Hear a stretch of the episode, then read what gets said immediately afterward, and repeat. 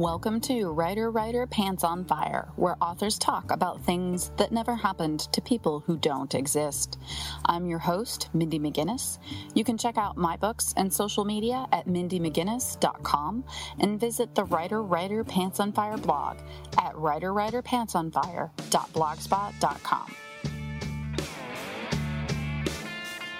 Today's guest is Kate Watson. Her debut novel, Seeking Mansfield, came out May 16, 2017, with the companion novel Shoot the Moon to come in 2018. Kate is also a contributor to Eric Smith's Welcome Home anthology. Kate joined me to talk about her unusual route to finding an agent and knowing when to stop working on the sequel to a book that isn't getting any traction while querying. Trading Faces by Julia DeVillers and Jennifer Roy, identical twin sisters Emma, the smart one, and Peyton, the popular one, start a brand new school and secretly switch places. They find out playing a new role in life can be fun and disastrous. What does it mean to be true to yourself and find your own identity? So, I always start out with asking our guests about their agent hunt and the querying process.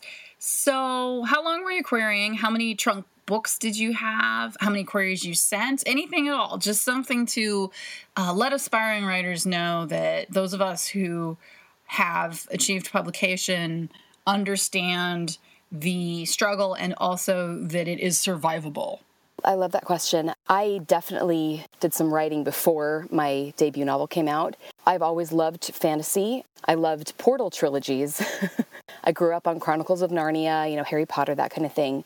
It was probably late 2000s when I started writing, and I worked on a portal fantasy book that I absolutely fell in love with.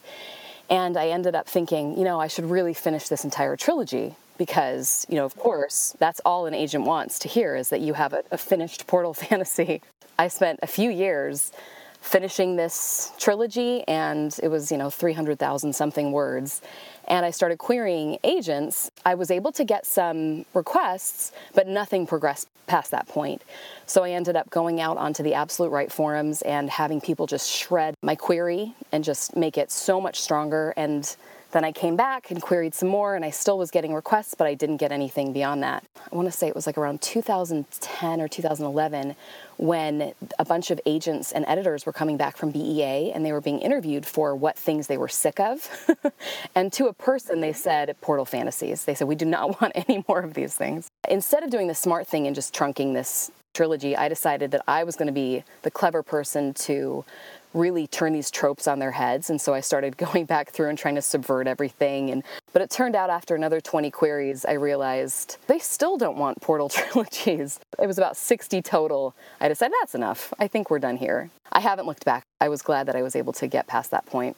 From there when i wrote seeking mansfield i wrote that in 2013 and it took a few months to write it and it felt so different than the trilogy had. I had really good critique partners. I had them read it and rip it to shreds. And then I ended up entering Pitch Madness. I was picked on a team, and I hadn't actually submitted any queries for this novel yet because I had tried to get everything ready for Pitch Madness. And I ended up getting a bunch of requests from that, and it felt so great. But while that was happening, I actually my my sister and I, you know, always message each other a thousand times a day, and so she had been messaging me on Facebook, and said, Hey, why haven't you called me back? And so I said, I'm just working on my query for this Pitch Madness contest. And so while all that was happening, one of her closest friends actually was a literary agent. And I had sort of passingly known that, but she primarily represented horror and comic books. So I thought, well, I would never expect to query her. But she actually ended up seeing our thread on Facebook and said, Hey, why don't you send me the query and I'll help you polish it up? And when she read it, she came back to me and said, Can I actually read the entire story?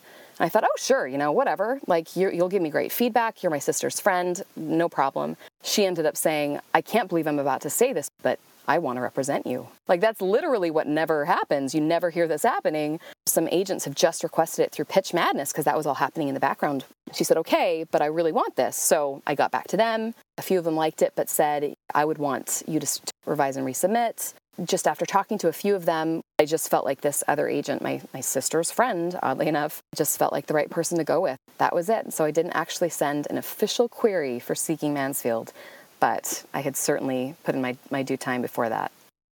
It's really nice to hear about someone who, to be blunt, made the same mistakes I did. I also was writing um, a book of my heart. It was actually the first YA novel I ever attempted. It was a urban fantasy, which of course had its heyday and had passed at the time that I began writing it. And much like you, it was a planned trilogy. I was so into it and I loved it so much. Much like you, I thought it is impossible for me to frame it in standalone with series potential. The way the story works, I definitely need to have at least two, possibly three.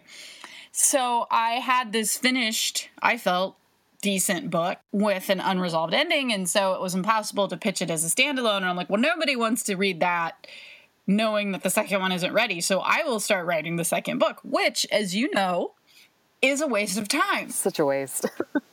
I was writing the sequel to the book that no one wanted to represent. And I was probably 10,000, maybe 20,000 words deep in that sequel when I realized that this was futile, that this was a waste of my time, and that I needed to come up with something fresh. And that's when I started writing Not a Drop to Drink. Nice it's really good advice. And I don't think it's something that has come up on the podcast before that if you are working on something that is a series and you're not getting any traction on your first one, it hurts, but you need to let it go and find something else that's going to get you a firm footing. And you can always work on your series in your downtime, in your book of my heart time.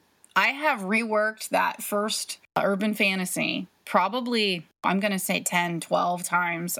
And I have it in a position where it is publishable. And my agent read it recently and was like, "Yeah, Mindy, this is really good, but it, the genre has not resurfaced yet, and we're just gonna have to put it on hold." And I'm like, "Okay, cool. That's just the way it is sometimes. Sometimes the book of your heart, you're just waiting for that opportunity to show itself again."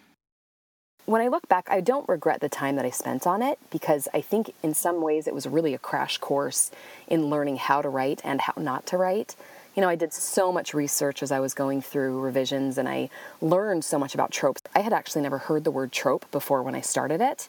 But when I had read this BEA article and they when they were talking about it, and they were saying something about a Mary Sue trope, I thought, what the heck is a Mary Sue trope? I didn't know. I'd never read fan fiction or anything like that. So I went out and found that tropes website and I ended up spending just hours and hours learning about everything and I really can't say that I regret it just because I was able to learn so much through it and I put so much effort into learning more about the craft from that. And I think if I had written Seeking Mansfield, it would have really set me at a disadvantage because even if this one had, had sold without all the things that I had learned, I would be just a step behind. I would be having to play catch up in so many different ways for future stories. Not the best use of my time, but I still am grateful for it. Absolutely. Each book, even those unpublished ones, are learning experiences. I had four unpublished books before I wrote one that got published, and I became a better writer. Without exception, those four, in the state that they were in at the time, were not publishable, and the fifth one's the one that was. Even those failed novels, we call them failed, but it's just part of the process. And I think they embolden me at least, I, th- I, think us maybe even too, but knowing that you can put that much effort in something and then just put it away and move on, there's something kind of freeing about that, or at least there was for me. No, totally. It's like breaking up and moving on. yeah, exactly. It's like this was a toxic relationship book. Mm. You, we got to yeah, move on. I'm done you. with you. I'll see you at the reunion. exactly. Up next, why Mansfield Park resonated with Kate more so than other Jane Austen novels, the different ways in which women can exhibit strength, and how to use your existing connections online to help promote a quiet book. Looking for a dark Halloween read? Check out Among the Shadows 13 Stories of Darkness and Light. Even the lightest hearts have shaded corners to hide the black thoughts that come at night.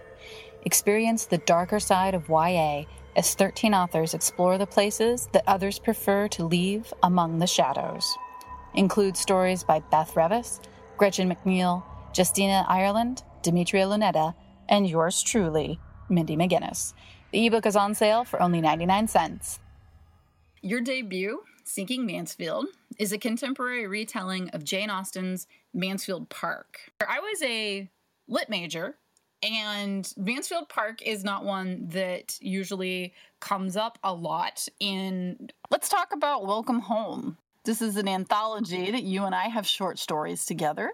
It's titled Welcome Home, a collection that explores the emotional complexities of adoption. Yeah. Neither one of us really profited in a meaningful financial way from this project. We were paid $100 each for our stories. I still felt compelled to participate in this project because my grandmother was adopted. I remember as a child, my sister and I, we were always pestering her for orphanage stories. She was a orphan in a time when they still had orphanages and she would tell us these amazing stories about things that happened in the orphanage. Uh, in most cases pretty brutal. She was not there long thank god. She was adopted. There was a set of six children. She was the only one that was adopted the rest aged out I had a connection to adoption. I know you had a connection to adoption. And so we both felt the need to participate in this anthology. So if you could talk a little bit about how being part of such a project is beneficial in other ways than financial for an author.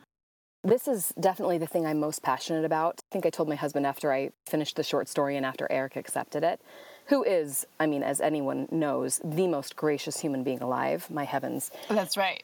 But I told my husband, I said, if I never accomplish anything else in my writing career, I will be happy that I was able to do this story. I became a mom through adoption. I have two kids who were adopted at birth. They are the greatest blessings in my life. I was raised by a stepmom. Uh, I have an adopted cousin. I have multiple adopted nieces and nephews and cousins, in fact. Uh, adoption's just all over my family. My husband's grandpa was adopted, and he has adoption on his side too. So it's just always been a part of my life, and it, there's never been a time where it has felt strange to me or felt like it was some kind of other. We talk so much about own voices as we need to, and this is one area that is very, a very personal own voices thing to me. When I found out that Eric was doing this, he'd actually already posted that he was doing it. He posted it on Twitter, and said, you know, I'm still looking for some more short stories. And so I looked for literally every connection that he and I could ever possibly have. Turns out that we share an agent. I reached out to him and I said, I have to be in this, and here's why. And I told him every possible connection to adoption. And he, and he just said, okay, well, write a story, and if it works, then I'll include it. If it doesn't, maybe we'll still feature it on a Tumblr site or something like that. I needed to be part of this because I needed my kids to be able to grow up in a world where their mom had written an adoption story, but also where there was just a collection of stories that normalized their experience, that has just dozens of different kids who were adopted, and their stories range from having nothing to do with adoption, other than the fact that the kid was adopted, which is real life, right? Some people don't struggle with their adoption story, and some people go through life without that being something that weighs on them. Other people don't. And the fact that that anthology covers that entire spectrum was so, so important to me. From what it profited us, you know, from a financial perspective, like you said, nothing, right? And I didn't even know we were going to get paid the $100. I just knew I needed in. And we should say here that Eric Smith, who is an agent and a writer in his own right, is the editor who put together this anthology and came up with the idea in the first place. He approached some of us that he either knew had a adoption connection in their lives or he admired their work. Like in my case, he just reached out and was like, I love your writing. Do you happen to have any type of adoption connection in your life or a story that you would like to write about? And I was like, my God, yes, I actually do. And so Eric, of course, deserves all the credit on this anthology, which is a wonderful, wonderful book. I'm very proud of it. He is just such a special person. He he just spreads love and welcoming everywhere he goes. Hey, you know, they don't have to be physically strong. Yeah. Emotional resilience is probably the best strength anyone can have. Yes, exactly. I do genealogy and my German side very thoroughly documented and I found a woman in Germany and it was the 1500s and there was a woman who had 15 i believe it was 15 children and she outlived all but two of them. Oh my gosh. Yeah she buried 13 children. Some of them as adults but she did bury 13 children and i set up the timeline and at one point she was pregnant. A child in the household died. A teen in the household died in the same week within three days of each other. She gave birth to the baby, and then the baby died two days later. Oh my gosh. You can surmise that there was a sickness in the household. And this woman kept going. And I just imagine her caring for these children. She probably had yeah. at that point eight or nine in the household with her, lost two within a week, one of them being one of the older children that more than likely was helping her with household tasks because it was a female. Delivered a baby. She's caring for sick children while nine months pregnant, delivers a baby. The baby dies within a day, and she is more than likely probably still caring for other children. Buried three of her kids in a week and kept going. Oh. Kept going, you know, lived for 30 more years, buried more children. Just incredible. And, and I like to tell that story because when we talk about strong female characters, usually we want to talk about how they're breaking the mold and doing things that are considered more masculine or stepping forward or giving a voice. And those are all great things. But this woman was a German housewife in the 1500s.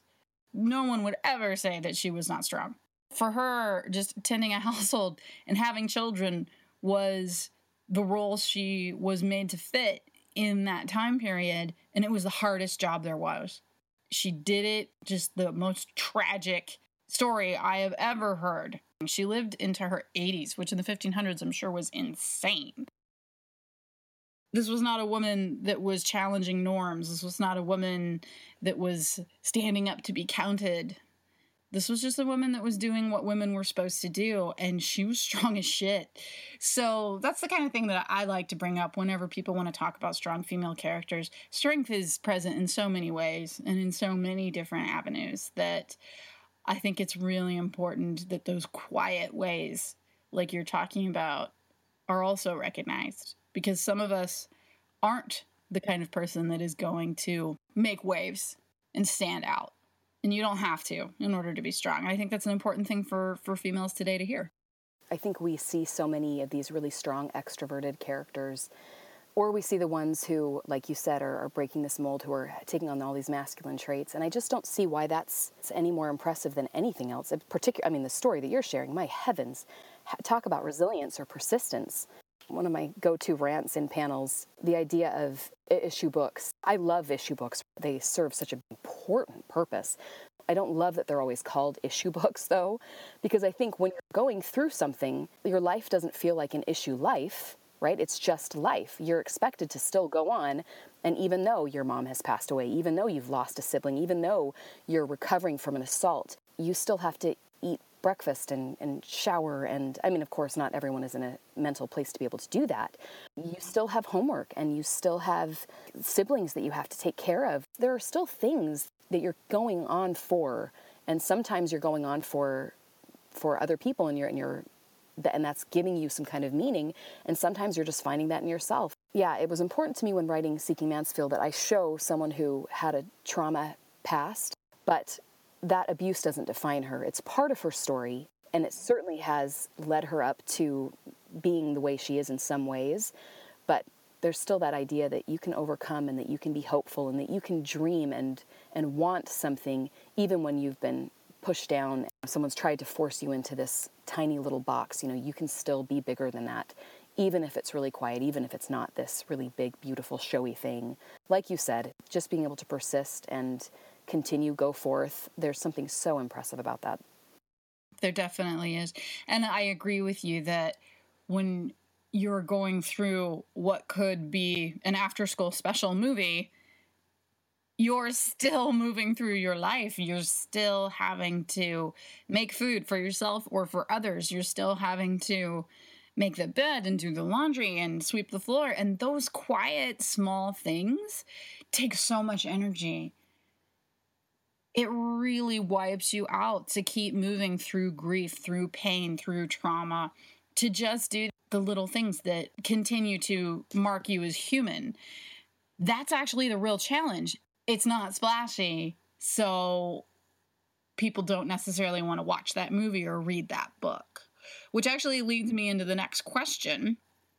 because classic novel retellings are popular in YA, but they can be risky because they're considered quiet, which depends on word of mouth rather than a splashy hook or a big marketing plan to draw in an audience. So, do you have any pitching or marketing advice for those listeners who have more quiet tales?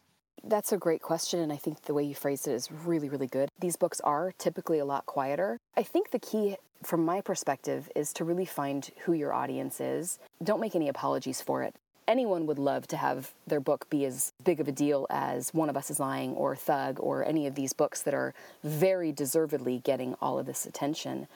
But there's nothing wrong with writing a book that you love, that you're proud of, that is going to make these smaller circles and, and that's and that's really it so for me, when I was looking to find people to do, you know, a blog tour or reviewers, I really focused on people who do a lot of stuff with Jane Austen retellings, you know, either in the young adult world or in the adult world. Jane Austen fans in particular are just simply drawn to Jane Austen books. It doesn't matter what sort of age group of a retelling it is. I mean, if there's a picture book about Jane Austen, I buy it. you got to find your audience and don't apologize for it. Don't feel like you need to be trying to reach out and make sure that every single person in the world hears about your book. Of course, if that's what you want, make your marketing plan just whatever you want it to be, whatever's going to satisfy you.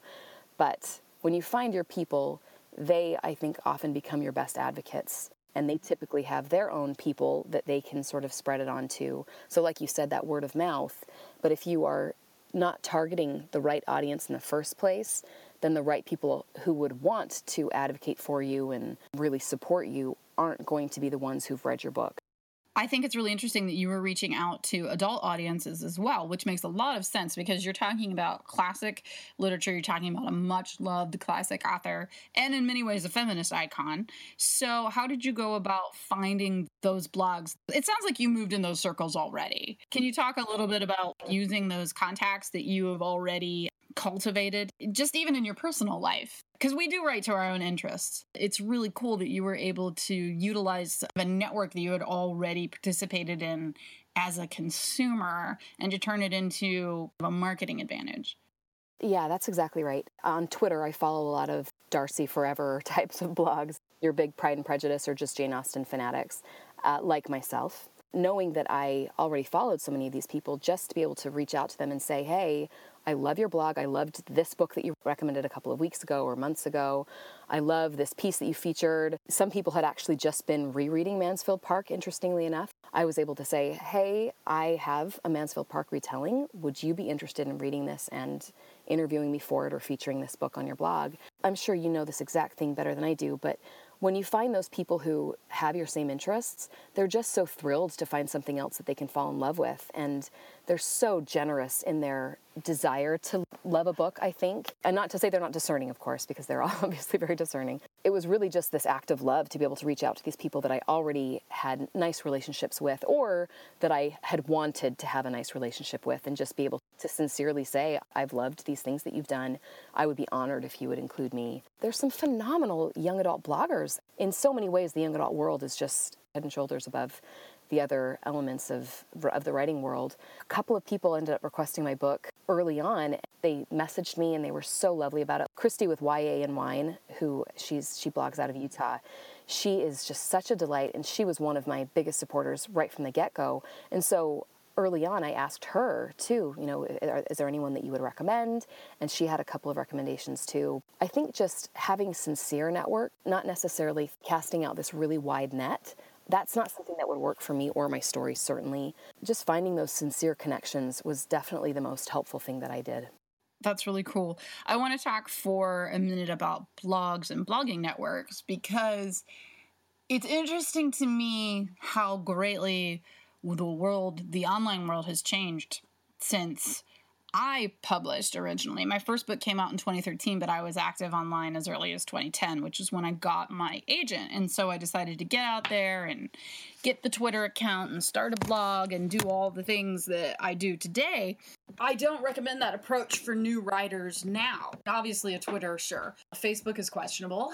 Blogging, in particular, in a lot of ways, it's kind of dead unless you already have an established blog, it's not a good idea to go out and throw up another, hey, I'm an author blog unless you have a really, really, really unique angle. You wrote a book about fly fishing and your blog is all about how to make your own flies. Like, I mean, okay, cool. So often when I have new writers come to me and say, how do I get a platform online? How do I start? I usually tell them, don't start blogging because if you didn't get on that platform at least six or seven years ago, it's too late. It is more beneficial to new writers to utilize other people's blogs, like you said, instead of starting your own to put yourself out there and volunteer. Because believe me, as someone that's been running a blog since 2010, we love it when people are like, hey, I would love to contribute to your blog, or would you like to interview me?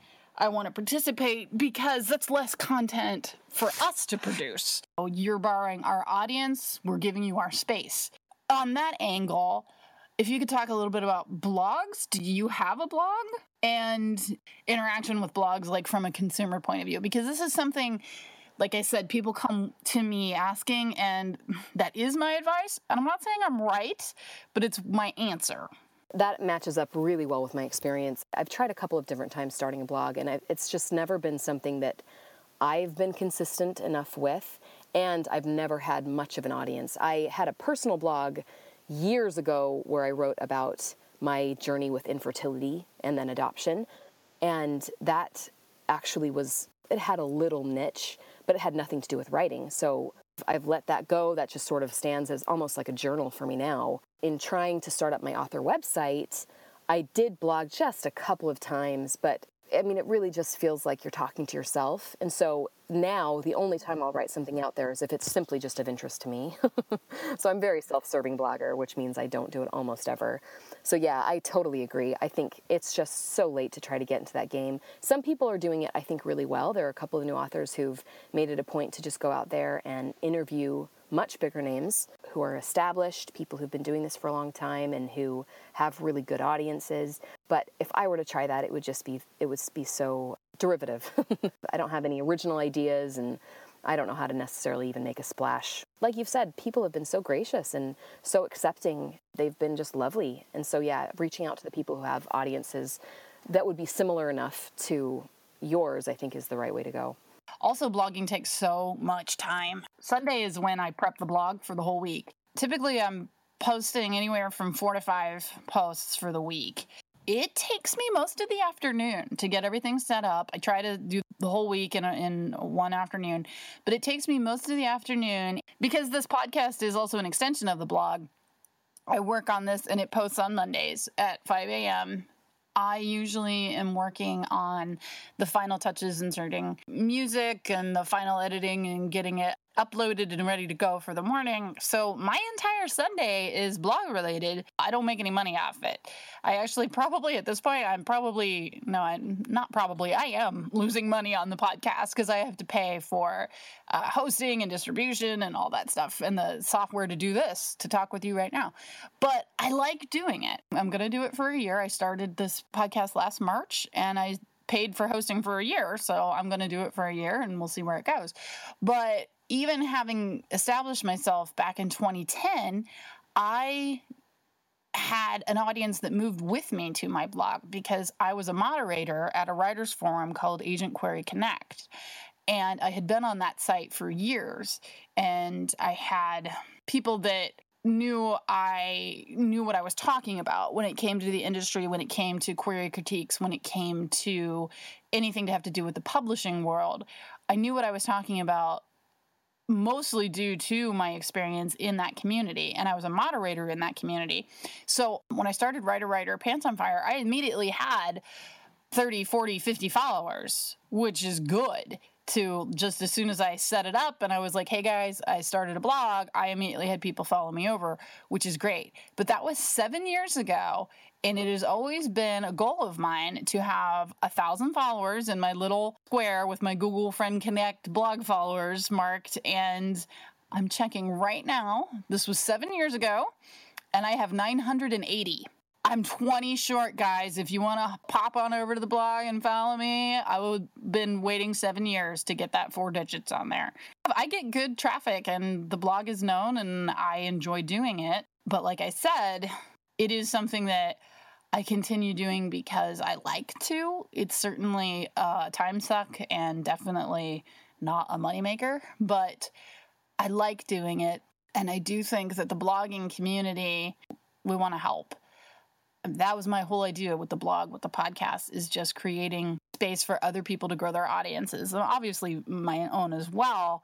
But for me, and I think it's just part of my librarianship continuing to come through, is that I want other people to have a space to talk about their work and to share their work. And I don't know. I guess, like I said, that's just me still holding on to my librarianship and being like, check out this book. Totally check it out. yeah, well, I'm sure you discover a lot of things too from that. I'm sure you're at the, the front end of so many of these novels that end up being huge bestsellers and stuff because I, I, mean i knew about your blog before i ever had a book deal. You were one of the people who just had advice or had such compelling interviews with authors. When you find people who are actually giving a service you really do want to become loyal to them and uh, you know, I want to be loyal to you just because you've been very lovely and welcoming to new young adult authors. And I know it's not just me. So that's the type of thing that does really breed this, this sense of belonging. It's really nice being a new author and knowing, oh, wow, there are already established authors who want to help. It's almost mind blowing. What other career can you get into where you can say that that's the case? Not many, not many. And that is part of the reason why I established the blog in the first place was because I had writers who were agented and were actually already published that I met on Agent Query Connect. They weren't necessarily YA authors, but one of them was Sophie Perinot, who writes adult historical. She's been a guest here on the podcast before. And she was like, Yes, what are your questions? Let me help you. And, you know, for no reason whatsoever, I was just this perfect stranger that showed up on this forum and saw that she was agented and that she had a book coming out. And I'm like, Okay, this is a person that knows what they're doing. I'm going to ask you a question. And she was so welcoming and so lovely, but also like no bullshit. Like she tore apart my query, absolutely slayed it, which it needed. That person and that approach was so helpful to me. I would not be where I am today if it weren't for that community and for the already published and agented authors on there that helped me. So when I was like, okay, I'm going to start a blog and that's what I'm going to do. I'm going to do for others what these a handful of people did for me. I guess I have a small addiction to my own blog. I love working on my blog. No, thank you. I enjoy doing it. Oh, and like all the time, it never fails. I had two books coming out this year. And I was like, okay, Mindy, you're going to have to start managing your time a little bit better. What are you going to do? What's going to go? Something's got to go. Should the blog go? And because I had been doing the same things, like recycling the same interviews, always with new guests, but I'm always like using the same templates, I was like, you know, you need to freshen this up a little bit. So here's your question You're either going to kill it and pull the plug on the blog, or you're going to extend and start a podcast. Which is it going to be? And I'm like, how did I get here from something has to go? And it never fails that whenever I'm questioning, is the blog a good use of my time? I get an email from someone that says, You critiqued my query and I signed with my agent today. Or you answered this question for me and my book comes out today. And thank you so much. And I'm like, Okay, that's why I'm doing it. I like being that person for others. And I wanted to say too to your question about being on the forefront of maybe books before they actually break. I interviewed Leigh Bardugo when Shadow and Bone came out and like nobody knew who she was. It was, you know, it was not a big deal. So I have an interview with Leigh Bardugo on my blog from before she was Leigh Bardugo, you know? So I, I always think that's that's really cool. That's a legit, like, I was ground floor, guys. You get to ride that for the rest of your life. Coming up, how personal connections made both Kate and I part of Eric Smith's Welcome Home anthology, and how emotional return can be more rewarding than financial. Let's talk about Welcome Home. This is an anthology that you and I have short stories together. It's titled Welcome Home, a collection that explores the emotional complexities of adoption. Yeah. Neither one of us really profited in a meaningful financial way from this project. We were paid $100 each for our stories. I still felt compelled to participate in this project because my grandmother was adopted. I remember as a child, my sister and I, we were always pestering her for orphanage stories. She was a orphan in a time when they still had orphanages. And she would tell us these amazing stories about things that happened in the orphanage. In most cases, pretty brutal. She was not there long, thank God. She was adopted. There was a set of six children. She was the only one that was adopted, the rest aged out. I had a connection to adoption. I know you had a connection to adoption. And so we both felt the need to participate in this anthology. So, if you could talk a little bit about how being part of such a project is beneficial in other ways than financial for an author. This is definitely the thing I'm most passionate about. I think I told my husband after I finished the short story and after Eric accepted it who is, I mean, as anyone knows, the most gracious human being alive. My heavens. That's right. But I told my husband, I said, if I never accomplish anything else in my writing career, I will be happy that I was able to do this story. I became a mom through adoption. I have two kids who were adopted at birth. They are the greatest blessings in my life. I was raised by a stepmom. Uh, I have an adopted cousin. I have multiple adopted nieces and nephews and cousins, in fact. Uh, adoption's just all over my family. My husband's grandpa was adopted, and he has adoption on his side too. So it's just always been a part of my life, and it, there's never been a time where it has felt, felt strange to me or felt like it was some kind of other. We talk so much about own voices as we need to, and this is one area that is very, a very personal own voices thing to me. When I found out that Eric was doing this, he'd actually already posted that he was doing it. He posted it on Twitter, and said, you know, I'm still looking for some more short stories. And so I looked for literally every connection that he and I could ever possibly have. Turns out that we share an agent. I reached out to him and I said, I have to be in this, and here's why. And I told him every possible connection to adoption. And he, and he just said, okay, well, write a story, and if it works, then I'll include it. If it doesn't, maybe we'll still feature it on a Tumblr site or something like that. I needed to be part of this because I needed my kids to be able to grow up in a world where their mom had written an adoption story, but also where there was just a collection of stories that normalized their experience, that has just dozens of different kids who were adopted, and their stories range from having nothing to do with adoption, other than the fact that the kid was adopted, which is real life, right? Some people don't struggle with their adoption story, and some people go through life without that being something that weighs on them. Other people don't. And the fact that that anthology covers that entire spectrum was so, so important to me. From what it profited us, you know, from a financial perspective, like you said, nothing, right? And I didn't even know we were going to get paid the $100. I just knew I needed in. And we should say here that Eric Smith, who is an agent and a writer in his own right, is the editor who put together this anthology and came up with the idea in the first place. He approached some of us that he either knew had a adoption connection in their lives or he admired their work. Like in my case, he just reached out and was like, I love your writing. Do you happen to have any type of adoption connection in your life or a story that you would like to write about? And I was like, my God, yes, I actually do. And so Eric, of course, deserves all the credit on this anthology, which is a wonderful, wonderful book. I'm very proud of it. He is just such a special person. He, he just spreads love and welcoming everywhere he goes. Finally, NaNoWriMo, how this program pushes us to begin and finish projects or just produce words on the page in the month of November. I want to talk a little bit about NaNoWriMo, National Novel Writing Month, because last year was actually the first year I ever participated in it. I've been aware of it, obviously, for a long time, but I never participated in it until I had to write on an insane deadline for Given to the Earth, the sequel to my fantasy, Given to the Sea. My critique partner said, you know what, make it a nano project and that will make you get it done. And I nanoed for the first time last year and I really enjoyed it. So if you could please tell our listeners more about what NaNoWriMo is, how you find it helpful as a writer, and how they can participate.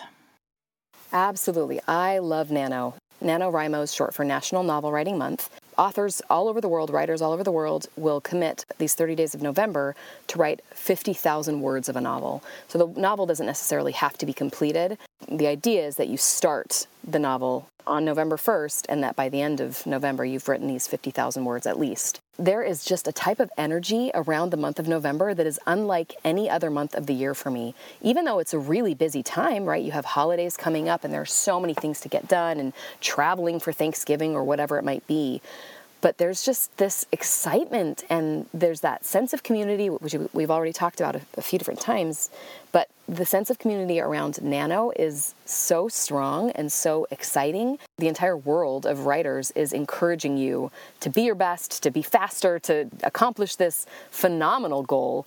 And it really does help. It makes such a huge difference in being able to accomplish it. Huge nanowrimo fan and i will be doing nano again this year I am definitely going to be doing nano. And like Kate said, it is worthwhile just to produce those words because you have this community behind you. Everyone's in the same place. Everyone is trying to accomplish the same goal. And there's a progress bar that they set up for you for your particular project on the site. And it is amazing how much you want to fill that progress bar. They give you something very simple. They give you a visual and you're like, "Oh, I got to fill that bar up," you know? and it just yeah. It does amazing things for you. So last year I was not beginning a project, but I was finishing one. The Given to the Earth was, I believe it ended up being almost 100,000 words. So I was trying to finish the project I credit it with me hitting my deadline for that particular project.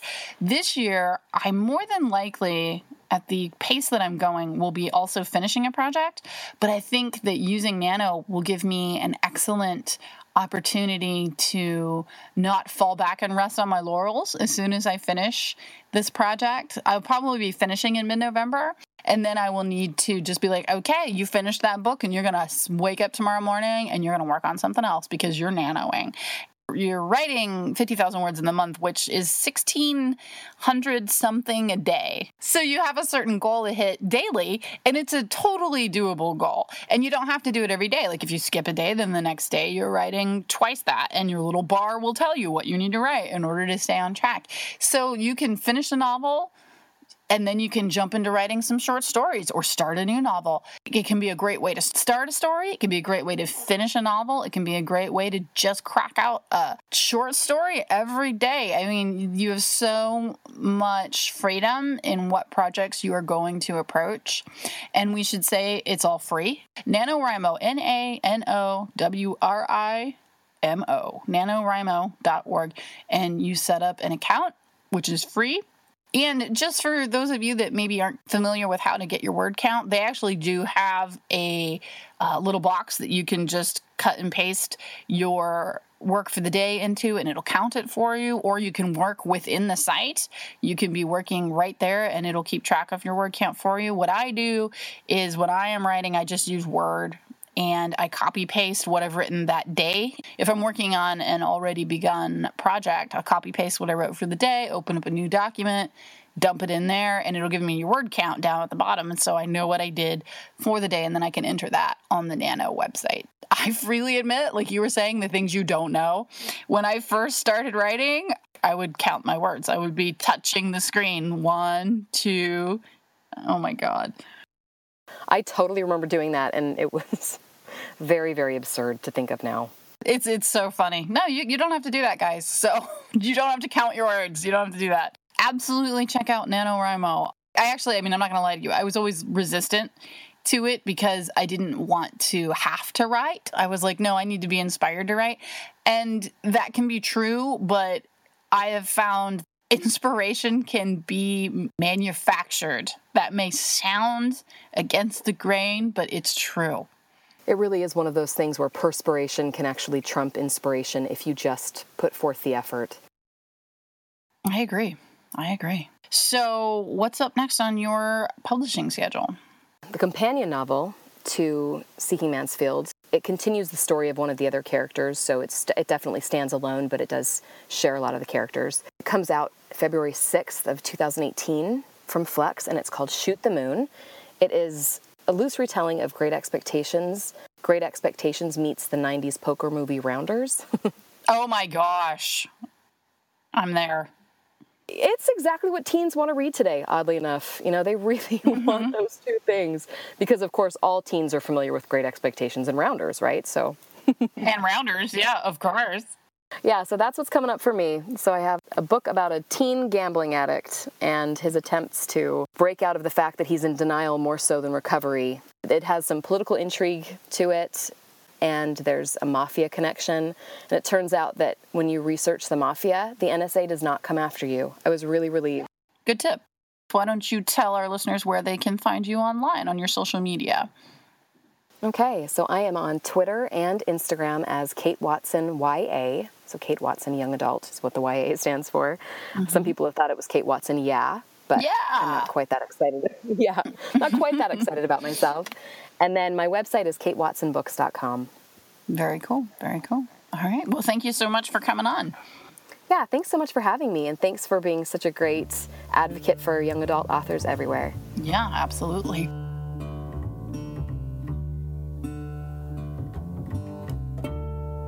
Writer Writer Pants on Fire is produced by Mindy McGinnis, music by Jack Corbel. A special thank you to fellow authors Alyssa Palombo and R.C. Lewis, as well as patron Stephen Avery for helping to make this episode possible.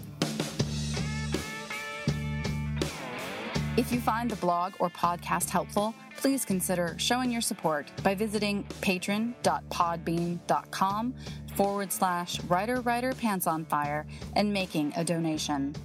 I'm your host, Mindy McGinnis, and we'll be back next week with another episode of Writer Writer Pants on Fire, where authors talk about things that never happened to people who don't exist.